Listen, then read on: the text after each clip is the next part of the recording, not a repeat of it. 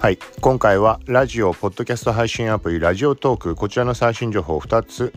お届けしようと思います。ちょっと実はこれね撮り直してるんだよね。ちょっともう嫌になっちゃったね。ざっくりいくつもりなんだけど録音してたら気づいたら撮り終わって10分ぐらい話してそしたら iPhone の、あのー、イヤホン接続してあってはい。なので音がほぼほぼ入ってなかったのではい。ということでちょっと気を取り直して配信していこうと思います。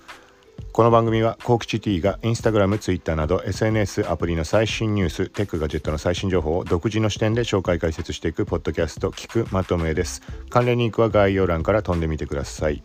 はい、ということでまずはラジオトークの不具合発生これが9分前に配信ツイッターで、まあ、情報配信されましたここ一応読み上げてみると iOS 版ラジオトークバージョン7.7.0以降にてトークのクリップに失敗するという不具合が発生しております。かっこ番組のクリップは正常にご利用いただけます。現在修正中ですので今しばらくお待ちください。とのことです。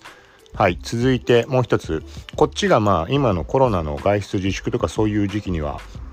まあぴったりな機能なんだけど、はい、これが4月3日にリリースが発表されました。リモートでポッドキャスト、ラジオ配信できるラジオトークが新機能の先行受付を開始。はい、在宅中にも対話を最大5人までの遠隔の対話をクリアな音声で配信とのことです。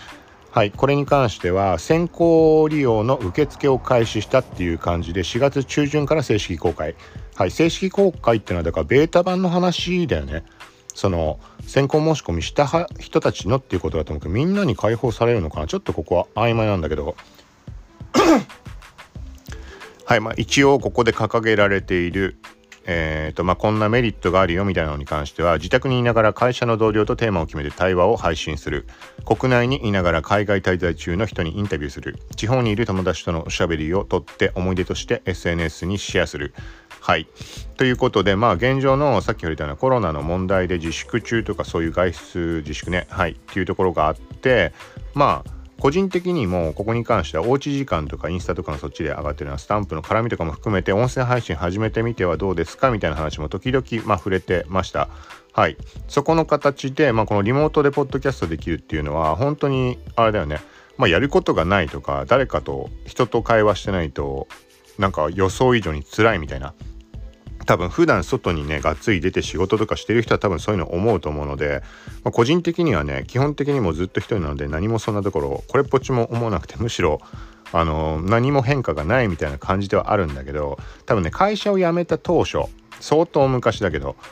もう十何年前だね。その時に一番感じたのはこのだから仕事を辞めようとしてる人とかフリーになりたいとかって言ってる人に言いたいなって常々思っていることっていうのはあのねどうでもいい会話ほど重要だったなっていう。はい例えばなんだろうな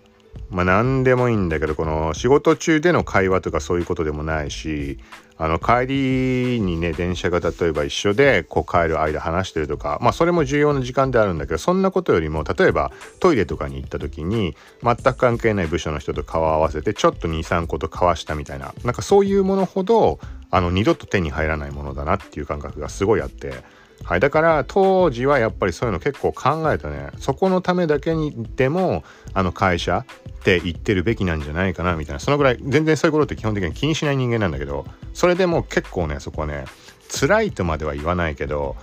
うんあの要はもうちょっとだけここ関係ないから掘り下げてみると例えばじゃあ久しぶりに飲みに行こうよって1年ぐらい経ってねって言って飲みに行った時の会話ってのはねもうねやっぱりそういう会話になっちゃうんだよね。はい。でそれが対してさっき言ったみたいな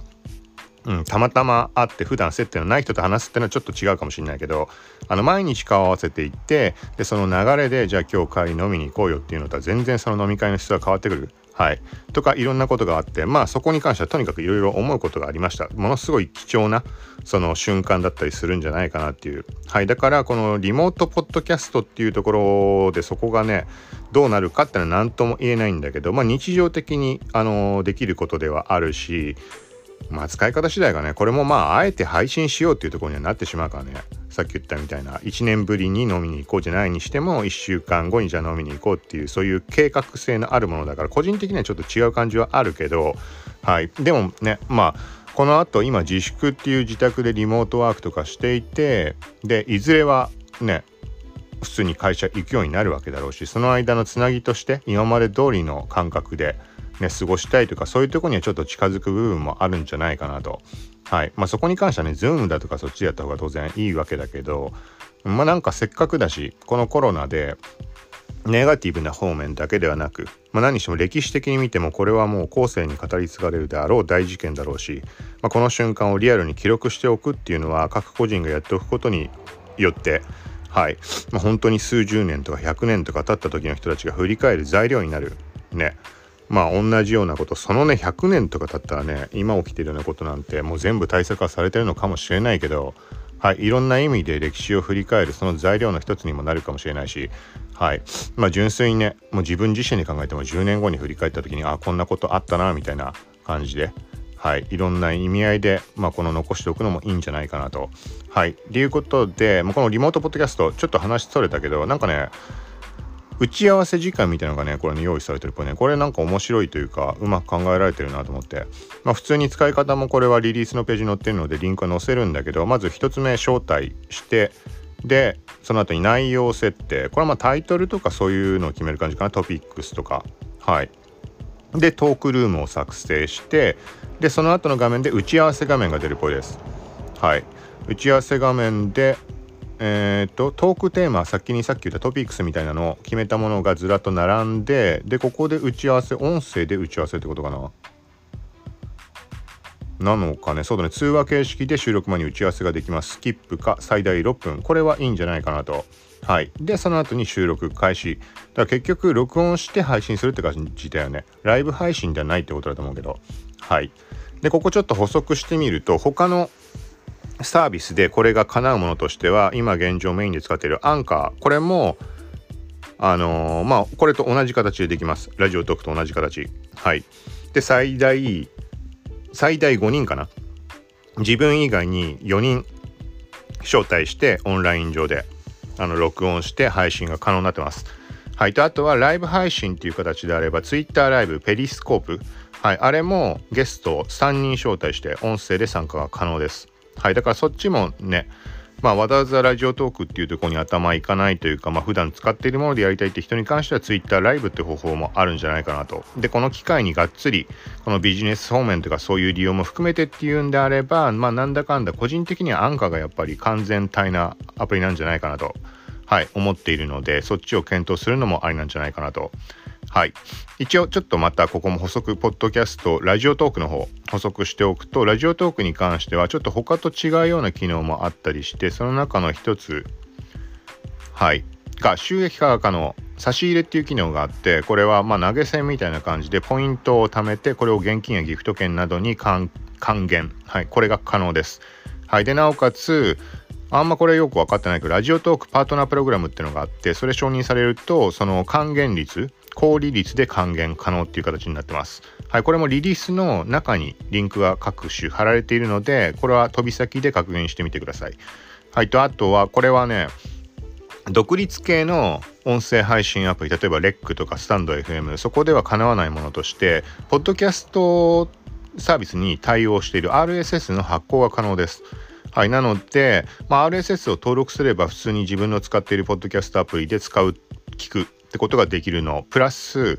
えっとね最初のなんかポッドキャスト設定みたいなのをすると Apple Podcast、Spotify、Google Podcast この3箇所に同時に配信可能です。最初の設定だけしてしまえばまあ、Apple と Spotify はちょっとねあの各ページに行ってそれぞれ登録をしなきゃいけない。から若干手間なんだけど、はい、済ませてしまえばそれ以降の配信に関してはラジオトークで配信すると勝手に他の3箇所でも配信されるようになってます。はい、で3つ目これがえっ、とねテロップ動画っていうものがあって音声配信をし終わった後に、まあ、公開した後にテロップ動画作りますかみたいなちょっと文言を覚えてないけどそういう感じが出てきてこれ何かっていうと12秒間かなんかの短い動画。動画の画面に自分が喋った音声が文字起こしされてそれがテロップで表示されます。はい、要はこれはシェアする時なんかに役立ちますよって。Twitter に関してはその作ったそのテロップ動画のとこからリンクシェアみたいなのをやるとあの何をすることなく勝手に動画が添付されて流れます。で音声も聞こえるってこと。はい。で動画のダウンロードもできるのでインスタストーリーズなんかにシェアする時にも役立つんじゃないかなと。はい。で、これは、細かいところちょっとだけ言うと、自分の音声配信した中の一部分、12秒間かなんかを自分でこの位置を決めて、で、それで文字起こしをする感じになります。はい、で文字起こしとは言っても間違ってしまうところがあるのでそこはあの打ち直していくことができる。抽出で加えられるので、はい、これはそうだね。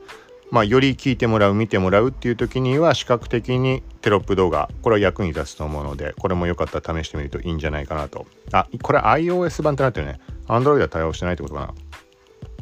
はい。ということで、今回、ラジオトークの最新情報2つ、不具合とリモートポッドキャスト、この辺りの話をしました。はい。途中で触れた、ちょっと触れたけど、えっとね、ここ最近、この音声配信アプリ、ここら辺の機能比較っていうのを結構話したり、ブログ書いたりしています。はい。で、つい最近に話したので、結構がっつり3、40分ぐらい、えっ、と、レック、スタンド FM、ラジオトーク、アンカー、この4種類のデメリット、メリット、はい、それぞれ結構がっつりと話をしました。で、これ記事の方を今ちょうど書いている最中で、まあ、今日明日ぐらいには公開できると思うので、まあ、音声のみ聞く人はちょっとあの配信遡ってもらうと、うん、まあ、タイトルで見つけてもらうしかないけど、はい、してもらって、で、まあ、この記事の方、ブログの方も配信した時には、この配信の概要欄と合わせて、さっき言った機能比較をしたエピソードそこの概要欄にも貼っておこうと思うのでよかったらそちらも見てください。はいということでこんな感じでまた近いうち配信していくんでよかったらまた聞いてください。さようなら。